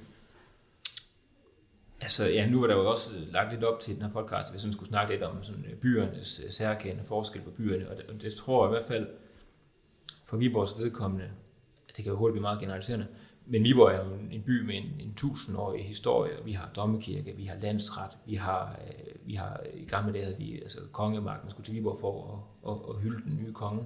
Det er en gammel embedsby, garnisonsby. Altså der har været så mange øh, statslige job og så mange fine titler. er også derfor, jeg nævnte amtet tidligere, ja, fordi det har man jo også fået ja, frataget. I, i, i, dag, I dag er vi hovedstad for, for øh, Region Midtjylland. Altså, øh, jeg, jeg tror, at der har været sådan historisk set en tradition for, at Viborg havde det, Viborg havde brug for. Jeg tror ikke, at der har, der har ikke på samme måde som, som den, den der ånd, som, som han- Hans indledte med at fortælle om med i, i IKAST, som jo er en lille by, men som i- altså IKAST, øh, i, i fodboldklubben IKAST husker jeg det som sådan, altså ganske, ganske udmærket til tider. Altså, de, de har, der har været nogle, nogle, nogle krammer, som har haft brug for virkelig at, at, at, at sparke deres vej frem. Øh, Jeg tror, der har været mere brug for, for den ihærdighed, og for at man måske ydede lidt mere, end, end man ellers oprindeligt havde tænkt sig. Øh, Det kan godt være, at erhvervslivet i Viborg har været mere i vestjysk i virkeligheden, end, øh, end det har været i, i Herning og Ikast. Mm. Er det, er det dårligere at være krammer, end det er at være dommerfuldmægtig? Nej, slet ikke. Men hvis vi lige tager, fordi nu, nu glemmer vi faktisk lidt Silkeborg i den her ligning, fordi Silkeborg er jo faktisk, øh, sådan, også i dansk kontekst, en forholdsvis ny by. Den er også kun 150 år gammel, og er jo egentlig grundlagt på lidt af det samme, som, som Herning og Ikast er, altså omkring en, en bestemt type industri. Altså nu sidder vi på papirfabrik, mm. det har været papirindustrien her blandt andet, der har, der har drevet byen, og den er jo også, hvis man kigger på, sige, på opdelingen, i hvert fald inde i den, i den gamle bydel, er jo den jo delt op efter de her gittersystemer. Så den er jo tegnet på samme måde, som det oprindelige Herning og sådan nogle ting var. Sådan den her meget øh, rationelle mm. industrialiseringstankegang. Så hvorfor er det, at, at, øh, at den tanke ikke er her, men er i på den anden side af Funderbakke? Jamen, det tror jeg, der hænger lidt sammen med det, som Andreasen siger, at, at Viborg har haft alle de her øh, institutioner med en 100-årig øh, tradition, øh, og det er institutioner, som, som Viborg ikke øh, nødvendigvis som by eller øh, samfund selv har gjort så meget for at få fat i, men de har været der.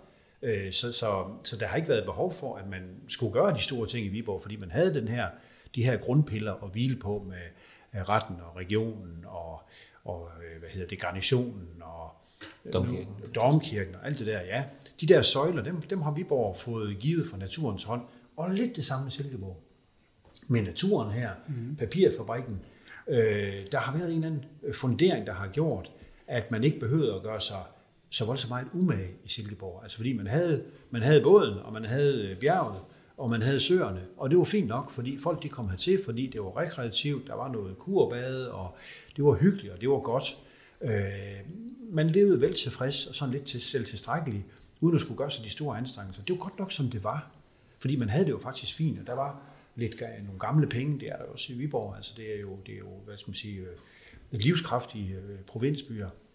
Det var delen også med noget andet ude vestpå, hvor krammerne var, uldkrammerne, der gik øh, fra gård til gård øh, for at få et, et, et, et dagligt brød hjem ved at sælge nogle strømper, som de selv havde lavet om vinteren, eller, eller de tynde marker derude, som man, som man kunne pløje på med, med dårlige øh, afkast. Altså, det er jo bare en anden grundholdning til at, øh, at få ting øh, op i flyvehøjde. Det var også derfor, at øh, der var nogle folk ude vestpå, som bestemte sig for, at de ville have et cykelhold. Altså, og de ville have Skandinaviens største øh, messecenter. Jamen, der, altså, der, er jo, enormt... Man har selv skulle skabe de institutioner, som Viborg måske Jamen, lige, har haft. Lige, lige præcis, så det var en af pointe, så, så, ja da du spurgte, om det var, om det var dårligt at være krammer, end, end det var at være dommerfuldmægtig. Og jeg nåede lige at sige nej, for det er det jo ikke. Måske i virkeligheden modsat i forhold til, til, til det, man sådan opnår via den ihærdighed, som krammerne har været, ja. har været tvunget til at have. Ja. Og, og i, i virkeligheden er der jo ret mange, nu du er antropolog, og, og derfor synes jeg, det er ret interessant, hvor mange ligheder der er imellem. Altså, Viborg FF passer enormt godt på Viborg som by, med, med traditionerne og kulturen og den hele her gamle fundament. Øh, omvendt passer FC Midtjylland rigtig godt på, på, på Herning-mentaliteten, fordi jamen, i Viborg vi har snakket om en motorvej i, jeg ved ikke hvornår, og Herning, jamen øh, de sendte... Øh, de sendte der er jo ikke nogen by i Danmark, der de sendte vel, flere motorvej end Herning per indbygger. De, de, altså. Nej, altså de, de sendte vel bare hele sendt af Folketinget, og så, så fik de den motorvej. Og, og det samme med... Øh, det samme med boksen. Altså, der er der nogen, der snakker om, at med messecenteret, det, ham, Geo Sørensen, der, der er direktør for messecenteret, han er fra Viborg. Og har med til at gøre Herning til en, øh, til, til en stor succes.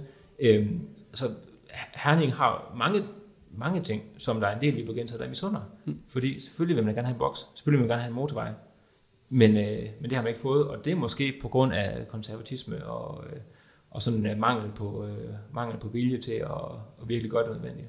Altså nu har vi snakket sådan lidt, øh, lidt mere kulturhistorisk, nogle, nogle værdimæssige ting, det var også lidt det, jeg prøvede at, at, at fiske frem, Christoffer, om du har kunne mærke nogle af de her værdimæssige forskelle på klubberne, altså om der har været en, en større, skal vi sige, ja, nu jeg kan godt lide dit ord, eller ordet kynisme, nu kan jeg ikke huske, hvad der bragte det i spil, men, men den der kynisme for, at man skulle fremad i, i, i, i Herning. Jo, jeg ved ikke, om jeg kunne, kunne mærke det som sådan, altså Øh, jeg vil sige, at da, på det tidspunkt, da jeg kommer derud, jamen der, nu hæfter jeg mig så ved fodbolddelen af det. Jeg ser ikke så meget på forretningsdelen. Men altså, der havde vi jo Erik Rasmussen som træner. Og øh, hvis man kan snakke om en, en tilbagelænt mand, så, så skal vi snakke om ham. Øh, men selvfølgelig vil vi gerne vinde. Vi, vi vil jo alle sammen gerne vinde. Det vil vi jo gerne. Øh, hver eneste gang, vi træder ind på banen, så går vi jo efter at vinde. Øh, men det var ikke sådan, at vi blev pisket til det, fordi han var jo meget afslappet i sin, i sin holdning til tingene, ikke også? En rigtig dygtig træner, synes jeg, en rigtig god øh, person, er i øvrigt også tilknyttet op i, i ja. ude på Halle i, i Viborg, ikke også? Så, øh, og han var dygtig, men det var ikke sådan, at øh, jeg kan da godt huske, når, øh, når Sten Hessel, han øh, efter en tabt kamp kom ned i omklædningsrummet og var ved at smadre det hele. Øh, det kan jeg da sagtens huske. Øh, men det var, bare ikke, det var bare ikke den natur, der ligesom var derude, øh, i hvert fald ikke under Eriks ledelse. Og hvordan har det så været, øh, fordi du, så, du har selvfølgelig også prøvet de andre klubber, øh, hvordan, hvordan var Viborg som, som, som kontrast? Jamen, det er jo lidt øh, samme historie igen. Altså, det, altså vi, vi, vi gjorde jo altid en indsats for, for at vinde fodboldkampen, øh, uanset hvor vi spillede hen og hvornår vi spillede, ikke også? Øh, jeg vil sige, at øh, lige på det tidspunkt i Viborg, jamen det var Uwe, der var træner der. Altså, der var jo sådan lidt anden holdning til tingene. Altså, han, var jo, han ville jo rigtig gerne vinde, og, og kunne også godt piske os fremad. Øhm, så der var, der var sådan lidt en anden, altså, de, de der trænertyper der, de er jo vanvittigt forskellige. Altså, Erik Rasmus, øh, han kunne sætte os af på et diskotek, når vi var på træningslejr i Spanien eller Italien. Altså, det kunne Ove jo aldrig finde på, vel? Og så sandelig ikke Vigo. Øh, så, så de der trænerpersonligheder, det spiller også ind her, fordi når man sad i et, øh, i et miljø, i et fodboldmiljø, og man hørte på træneren, så var det egentlig ham, man hørte på. Mm. Det var egentlig ham, der guidede os og skulle lede os. Og der, der, der må jeg sige, der har bare været et kæmpe forskel på de, på de trænere, jeg har haft. Jeg har efterhånden haft en del. Øh, men de har alle sammen deres måde at gøre det på. Altså Viggo, det der pisker os jo. Mm. Altså ikke bogstaveligt talt, men han var virkelig, virkelig, han kunne være altså, lige så vanvittig, han var inden for stregeren, lige så et behageligt og godt menneske er han. Mm. Og så han træder ud af stregeren. Mm. Altså, det, der, der, du kan, det er jo helt sindssygt. Så de her kulturforskelle, vi snakker om, det er ikke noget, der har været på banen. Det har, det har handlet om de her organisationer omkring klubberne. Det, det vil jeg sige. Altså, nu snakker vi jo nu om fællesskab og de der ting før, ikke også? Altså fællesskabet, det, det forbinder jeg jo med de fans, der står på tribunen. Altså det er jo fællesskab. Det er jo den følelse. Vi kan godt lide fodbold alle sammen. Vi elsker det. Vi vil hylde vores hold. Vi vil gerne bakke dem op. Jeg gad jo godt at se, det ved jeg ikke, om jeg gad, men, men, men for eksempel en klub som, som VFF, ikke også? Altså selvom de har haft en turbulent tid med meget modgang, der har været øh, økonomisk pres på dem, jamen altså folk bidrager, og det er egentlig, det, det er egentlig sådan nogle af de ting, som jeg egentlig hæfter mig ved. Det kan godt være, at øh, man spiller i, øh, i, i første division. Det er jo ikke noget, man ønsker. Man vil jo rigtig gerne op i Superligaen, og der er jo ikke noget, øh, for alt i verden, så vil man jo gerne op igen. Men det skal ikke, det skal ikke være på bekostning af, at man ødelægger klubben. Det er i hvert fald sådan, jeg forstår det. Øh, man vil gerne have, have egne talenter på banen. Man hylder jo sine talenter. Altså, jeg kan, jeg kan ikke se, at man gør det her, for eksempel i Silkeborg. Det kan jeg ikke se, men jeg ved ikke, om jeg tager fejl. Altså, øh, i Silkeborg dyrker også, altså i hvert fald ideen om deres talenter ret meget. De har virkelig mange unge på, på holdet. Og de har haft en kanon øh, historik lige her på det seneste, i hvert fald med, med Skov og Gammelby og, og Skytte og alle dem der. Øh, men faktum det er bare, at når de bliver så gode, så bliver de fandme købt derude til. Og det sker også for, det sker også for Viborg, det sker også med Ræse, det sker med Skytte, det sker med, så ligger de og køber dem. Men skal de bruge dem? Nej, det skal de i princippet ikke, så de sender dem bare videre. Jeg ved sgu ikke, om de gør det bare for, bare for at sige, nu spiller vi lige med musklerne her, fordi altså, i princippet, de kommer aldrig til at spille ud. Nej, det er ikke, fordi Søren Ræs har været nogen stor uh, succes. Nej, og han har en stor succes i Viborg. Har han overhovedet fået nogle minutter i Herning? Sammy Skytte var jo, var jo virkelig en, der bed sig fast her i Silkeborg, også? Men han er i Norge nu. Altså, men det er jo ikke noget nyt. Alle klubber køber jo ind med henblik på at score en gevinst og se, om de kan sælge nogle. Øh, mm. Viborg har selv brasilianer, der sidder i retten lige nu, øh, mm. fordi man tror, man kunne. Men, men det er en helt anden historie. Men, men noget af det, jeg synes, der, der, der, der er den største forskel på de tre klubber, det er, det er tilgangen til det produkt, man har, til det fodboldprodukt, man har. Mm. Øh, fordi ude i midt, det er jo ikke tilfældigt, at Midtjylland lancerer, at de nu vil lave drive-in-fodbold, eller det er heller ikke tilfældigt, at det er Midtjylland, der finder en udenlandsk investor, øh, som går ind i klubben og sikrer den øh, to på den lange bane. Hvor bare? Ja, to vel i virkeligheden også. Ja, Inderen første, ja, ja. som Matthew Benham i anden, øh, i anden omgang. Øhm, så, så jeg synes jo, at den, den største forskel ligger på den måde, som man, man betragter sit øh, fodboldprodukt på. Mm. Altså den, den øh, vilje, man har til at nytænke produktet og, og, og se på, hvordan man kan få fyldt stadion, og hvordan man kan udvikle fodboldforretningen. Der, der, der, der, der bliver jeg bare nødt til at sige, der, der, der, er de to forskellige idrætsgrene, når man ser VFF og SIF og så mm. FC Men der, det, den synes jeg også, Kristoffer, ramte med det her, med, da du sagde det her med, at, at, at uh, i VFF, der vil man i hvert fald ikke gøre det på bekostning af klubben. Altså der vil man ikke ændre noget, eller tage nogen sats, hvis det koster på den her tradition. Men, nej, nej, men det behøver heller ikke at, altså man kan jo godt udvikle sin klub, uden at det bliver på, kost, på bekostning af noget. Det er rigtigt. Øh, det, er, det er jo ikke noget, der, der nødvendigvis følger, at man skal bryde nogle traditioner ned, eller ændre på en, en god kultur for at udvikle sin fodboldforretning. Men nu, nu er vi så også lidt inde på, på hvad der sker her i, i, i fremtiden, øh, i, i det her fodboldlandskab, der er i, i, i Midtjylland. Og vi tager en, tur rundt om bordet igen, at nogle af jer, der ser, at Midtjylland mister sin førerposition herude de næste 10 år. Han, Altså, det, det- det, er han jo- ser skeptisk ud. Det er jo, øh, det er jo svært at, øh, at se, at, at, at FCM skulle, skulle gøre det lige nu, men altså, øh, jeg kan ikke lade med at tænke, at øh, nu har Claus Steinlein selv underholdt vidt og bredt med, at øh, hvis ikke at Ørgaard havde solgt Skovbro allerede i, var efter få ganske få år, jamen, så, så havde de drejet, drejet nøglen om. Hvis ikke at øh, Inderen var kommet, øh, og mere eller mindre var blevet, blevet, blevet snydt for, for, for det, han næste penge for, så havde man drejet nøglen om. Øh, hvis ikke Matthew Benham var kommet, så havde man måske ikke drejet nøglen om, men man har i hvert fald været i den nederste halvdel af, af Superliga. Hvad var det, du tror, du sagt i den, anden, i den podcast, altså, så vil man være nede på samme niveau som, som SIF og VFF? Og nu Ja, er- så har man nok øh, for, formentlig ligget på det Ja, sportslige. og nu har man jo så, øh, man kan sige, øh, det, desværre for vores vedkommende, formået at, at skabe et mere solidt økonomisk fundament, er min oplevelse udefra.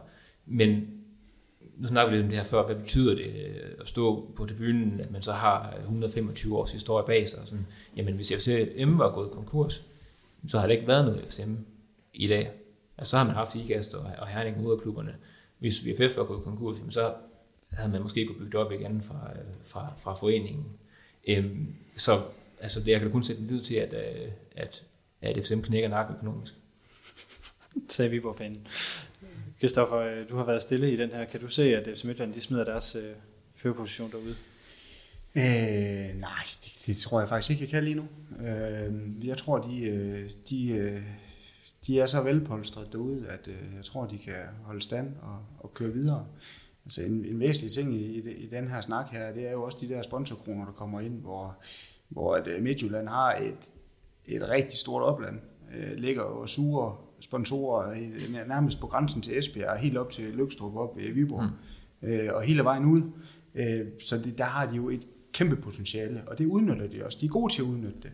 Øh, man kan sige, at Viborg, jamen, vi kan, nu har jeg jo selv været ansat deroppe ja. som, som, som salgskonsulent, ikke også? Øh, og med lidt held, så kunne jeg da godt øh, finde nogle penge her i Silkeborg, som der er nogen, der vil sponsorere med op i Viborg. Øh, men, men der er bare øh, stor forskel på de penge, der kommer ind i forretningen. Og det, og det er derfor, jeg tror, at øh, de har så stor succes derude, sportsligt, økonomisk, at øh, jeg, tror, jeg tror, de bliver svære at vælge af pinden, for at sige det ærligt. Øh, og, en, og en vigtig spiller for dem er jo også deres akademi derude. Og det, det synes jeg overhovedet ikke, vi skal glemme, fordi de kommer til at sælge spillere, og det vil de også gøre fremadrettet. Og de kommer også til at sælge for store beløb. Øh, så jeg, jeg tror ikke, at, øh, at de bare sådan ryger ned med nakken. Så lad os tage et andet spørgsmål. Det kan så lige være dig, der får det første, Andreas. Hvor vil du så gerne se, at Viborg, eller hvor tror du, det er realistisk, at Viborg I kommer til at ligge, hvis du kigger 5-6 år frem? Jamen, jeg tror, det er realistisk, at Viborg kommer til, og vi har i hvert fald været tilbage i, i Superligaen, og øh, går grønne hjerte fortæller mig også, at vi må at, at bide os fast igen. Øhm, men øh, nu er det heller ikke til at vide, hvor meget de forandrer Superligaen, og skal de ned til otte hold, der skal møde hinanden øh, 43 gange, så kan det godt være, at det bliver svært. Men, øh, men øh, jeg, jeg, jeg, synes, jeg synes, jeg fornemmer, at nu snakker lidt om, og det er jo ikke sådan for at tale, tale Viborg ned, men sådan traditionelt set har, været, har der været noget, noget, noget tilbageholdenhed og noget forsigtighed, og, og de bedste hold, vi har haft, det er sådan nogle Ove Christensen har skabt ved, at han ser spillere ude fra forskellige øh, små, små klubber. Ikke? Øhm, jeg synes, jeg fornemmer, og især også nu har vi har fået Jesper Fredberg og Jakob Næstrup som en, en udefra, som er kommet med lidt ny kultur og med nogle, nogle nye friske øjne. Øh, Der synes jeg, jeg fornemmer en øget professionalisme, som jeg har meget stor øh, tiltro til. Så, øh, Og, tror, og nye faciliteter. og nye faciliteter. Så jeg tror, øh, jeg tror vi er Superliga-hold, det tror jeg selv. Og Hans, nu får du så lige Silkeborg opgaven. Skal vi tage den der ulvehat af dig øh, for et øjeblik. Øh, hvordan ser du her fra Midtjyllands Avis, at, at øh, udviklingen ude i SIF, den, øh, den, den går? Jamen, jeg synes, det er svært at spå om. Altså, hvis der var nogen af os her, der har fået øh, øh, til opgave at spå om, hvordan det her forår det vil være, der er jo ikke nogen, der har set en coronakrise. Lige nu der snakker man om, at øh, FCK er sårbare, fordi at deres øh, ferieresorts er hårdt ramte. Øh, Hvad kommer coronakrisen til at betyde for FC Midtjylland og øh, Matthew Benhams øh, øh forretningsvirksomhed? Der er mange usikkerhedsmomenter. SIF er jo ude og har sat klubben til salg. Altså, SIF er jo til salg på øjeblikket. Der er bare ikke nogen, der ligesom byder ind på det. Øh, Et rent tankeeksperiment kunne jo være, øh, det kunne have været rigtig, rigtig sjovt at se, hvad, hvad der var kommet ud af det, hvis øh, Lars Larsen for eksempel ikke var overgået ved døden, fordi der var jo nogle sonderinger inde i det øh, felt der. Øh, men ellers så er der jo mange ombud, altså om du tager SIF, eller om du tager VFF, om du tager sådan nogle som Sønderjysk, Randers, der er mange i det lav. Øh, Vejle Boldklub, altså der er sådan en, en 12-16 klubber i Danmark, ikke? Øh, og der er VFF og SIF begge to med i. Altså så rammer man lige en god år med en god årgang, så kan det være, at man lige kommer lidt op i Superliga. Men, men jeg tror, at de dage er over, hvor SIF bliver danske mestre og vinder, øh, kommer ud og spiller i Europa. Det tror jeg simpelthen, øh, mm. der, der, er, der er hvad hedder det, afstand mellem øh, de store i dansk fodbold og så øh, de næststørste, den er blevet for stor. Det tror jeg, jeg tror desværre også, der gør sig gældende for VFF. Jeg synes, det er svært at se, at man får skabt så meget økonomi, at man for alvor kan gå ind og udfordre Brøndby, FCK og FC. Ja, og, og, og har jo har været ude og sådan åbent og sige, at, at, at, at de kommer ikke til at sætte klubben til salg, altså hvor, hvor Randers og hvor andre klubber bliver sat til salg, og hvor man er åben for en udlandsk investor. Der, der vælger man lige at sige, at det er vigtigt, at vi holder den på lokale hænder. Ja. Og det er jo klart, det ligger også nogle begrænsninger sådan i forhold til de sportslige ambitioner. Men det kan også være en kæmpe styrke. Det kan også være en kæmpe styrke. På, på det kan være et, øh, et mega vigtigt fundament, ja. og, og sådan, hvis man skal tage de, de langsigtede briller på, nu sagde du 10 år i fremtiden, hvis alle klubber om 10 år er ejet af udlandske øh, milliardærer, altså, så kunne det da godt være, at det måske lige frem øh, ville komme Viborg til gode, at det var, det var den sidste lokale klub, der var tilbage. Hvem ved? Ja, i forhold til de værdier, som, som øh, ikke, ikke kun jeres tribune, men man, man andre tribuner også prædiker. Ja. Øh. Altså i den her branche handler det jo rigtig meget om uniqueness. Hvad er det, mm. man har, der er helt specielt? Ja. Og hvis man er den sidste ægte klub i Danmark med et grønt trækløver og, og alt hvad det det kan sagtens være, at det er det øh, brand, som man så overlever på. Man ser det for eksempel med, med håndbolden nu her, især kvindehåndbolden, som bliver nødt til at downsize. Altså nu, bliver det jo, nu, nu skal det jo være hipt øh, fremadrettet at gå ud og se naboen standard spille, i stedet for nogen fra Rumænien mm. og Tyskland, hvor de ellers kommer, fordi pengene ikke er der. Man kan måske godt se den samme udvikling for, for de næststørste i dansk øh, Så, så sådan nogen som, som VFF og SIF? Ja. ja. Øh, hvis vi lige bliver ved, lidt ved den, øh, fordi nu, nu nævnte vi tidligere det her med, at, at øh, FC Midtjylland de ligesom får støvsuget de bedste spillere fra, fra de to andre. Hvordan var det for, for jer at se sådan en race gå til, til Midtjylland? Øh, jamen det var sådan lige dele, lige dele foragt og undren, tror jeg. Øh, nu var Kristoffer selv inde på, at han har taget skiftet i sin tid, og, øh, og, og synes, at han gjorde øh, klubben en tjeneste, fordi der faldt en del millioner af. Og den, den, den præmis skal jeg egentlig godt købe. Altså nu, han du sagde, at du har set Kristoffer spille alle tre klubber. Det har jeg også. Det har så bare været i, øh, i en anden trøje en del af gangene. Men jeg husker ikke dig, Kristoffer, som en af dem, der sådan virkelig har været lagt for had. Det kan selvfølgelig være, at du oplevede det anderledes, men altså, der, er nogen, der, har været, der er nogen, der har stået mere i, i skudlinjen. Og det tror jeg dels, det er en forståelse for, at... Nu kommer Kristoffer også tilbage igen. Ja, det gjorde han jo nemlig. Øh, og inden der som anfører. Ikke sandt? Jo, jo. jeg tror jeg. Øh, men jeg tror, der har været en dels en forståelse for, at Viborg havde brug for de penge. Altså Viborg selv sagt ja til det her skifte, synes vi fra klubbens side, det er fornuftigt. Og dels, jamen, så kom Kristoffer fra Silkeborg, så, så fra et fansynspunkt må man godt lave det for, forbudte skifte, hvis det gavner klubben? Nej, men jeg havde, jeg havde nogle flere mænd. Øh, fordi Kristoffer kom også fra Silkeborg. Og der tror jeg, at jeg har tænkt, jamen, hvis man kan flytte fra, fra Silkeborg til Viborg, hvorfor skulle man ikke også være klar til at flytte videre? Altså, det, det, det kan jeg egentlig godt have en forståelse for. Jeg har helt sikkert stået og budet af dig. Jeg har helt sikkert stået og råbt gamle ting af dig. Det er jeg da helt sikker på. Men, men, men, men, men jeg synes, det har været værre, da Thomas Fransen for eksempel skiftede kvitter frit, hvor vi ligesom havde, havde bragt ham i spil til en landsholdsplads, og han så altså skiftede uden, at vi fik noget igen. Så en race blev ondt, fordi der kom jo nogle millioner. Viborg sagde ja til det, og der var vist en, en klausul i forhold til, at man rykke op. Men som Reze havde få uger for inden stået og nærmest holdt pep talk foran, øh, foran fansbyen og, og lovet sin dedikation. Ikke også? Og altså, det er fair nok, men man, man ser det som et job, og man gerne vil skifte, med gerne tjene penge. Men så skal man ikke stå også og, øh, og, lege, og lege lojal og lege klubmand. Altså man kan, ikke, man kan ikke gå begge veje. Hvordan har det været, øh, hvis vi lige tager Silkeborg-Herning-relationen øh, ind her, fordi den, den, den forsvinder nærmest i den her snak hver gang. Hvordan er forholdet mellem øh, Silkeborg og Herning, sådan som du oplever det, Hans? Øh, jeg tror, det er en større kamp i Silkeborg, når FC Midtjylland kommer på besøg, fordi de tager flere tilskuere med øh, til Silkeborg, med til at skabe en god ramme herude, når, når Midtjylland spiller i, øh, i Silkeborg.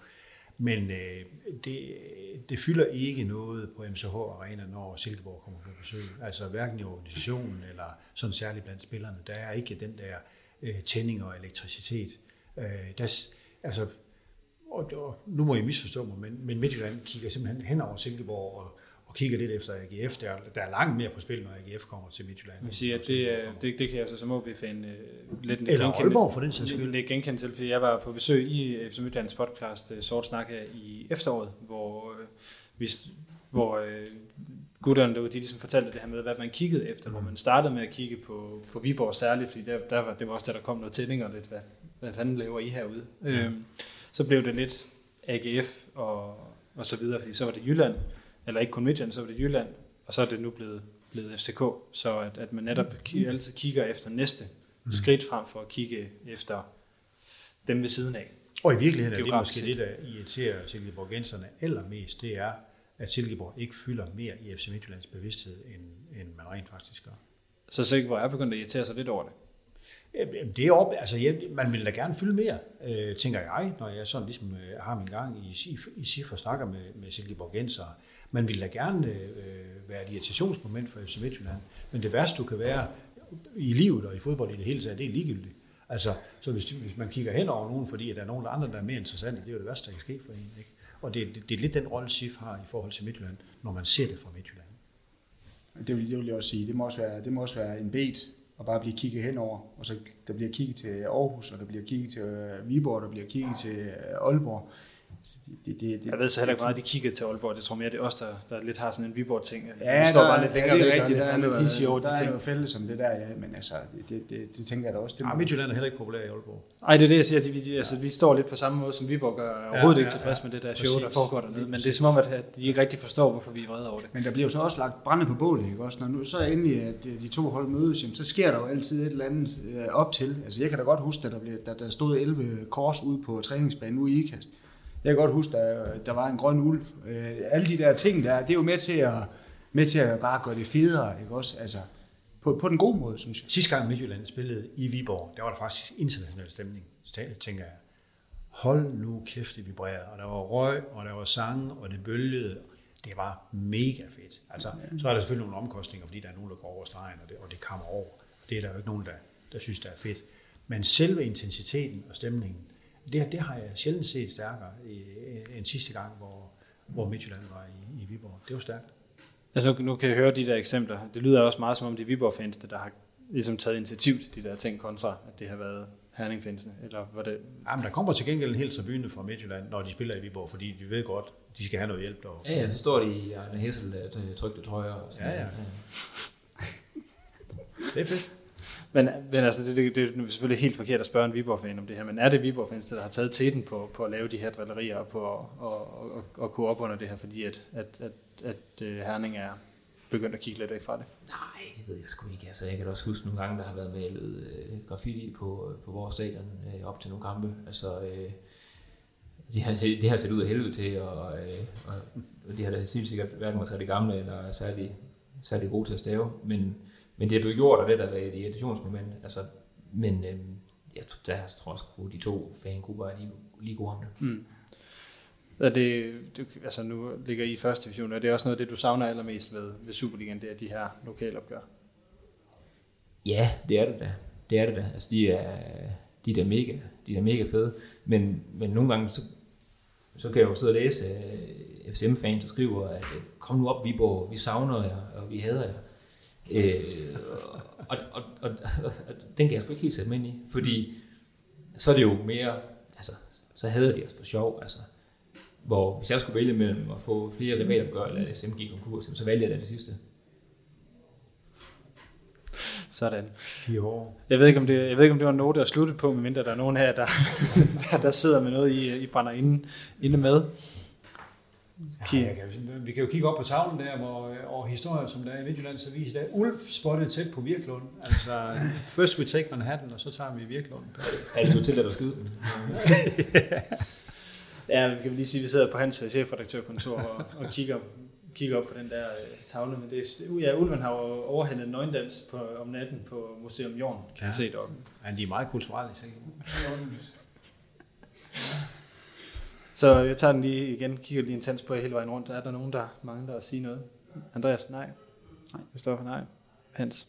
Nej, jeg vil bare sige, at jeg har haft utrolig mange gode timer på både Viborg Stadion og sammen med Viborg Genser og også øh, med, med 1917-klubben. Det er, har været et privilegie at bevæge sig i Midt- og Vestjysk fodbold, og Øh, jeg synes, det er en super stærk øh, kultur, der er, og, og jeg vil ikke være den foruden.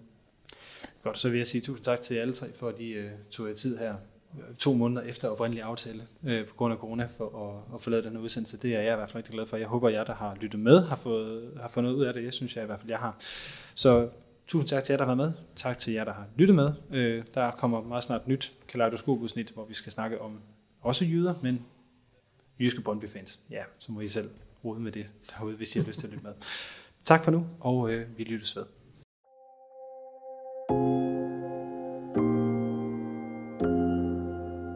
Al vores indhold i Mediano-magasinet er sponsoreret af Arbejdernes Landsbank, hovedpartner og dermed også hovedårsag til, at vi kan lave noget, der hedder Mediano. Vi takker alle vores partnere for at bakke Mediano op i denne tid.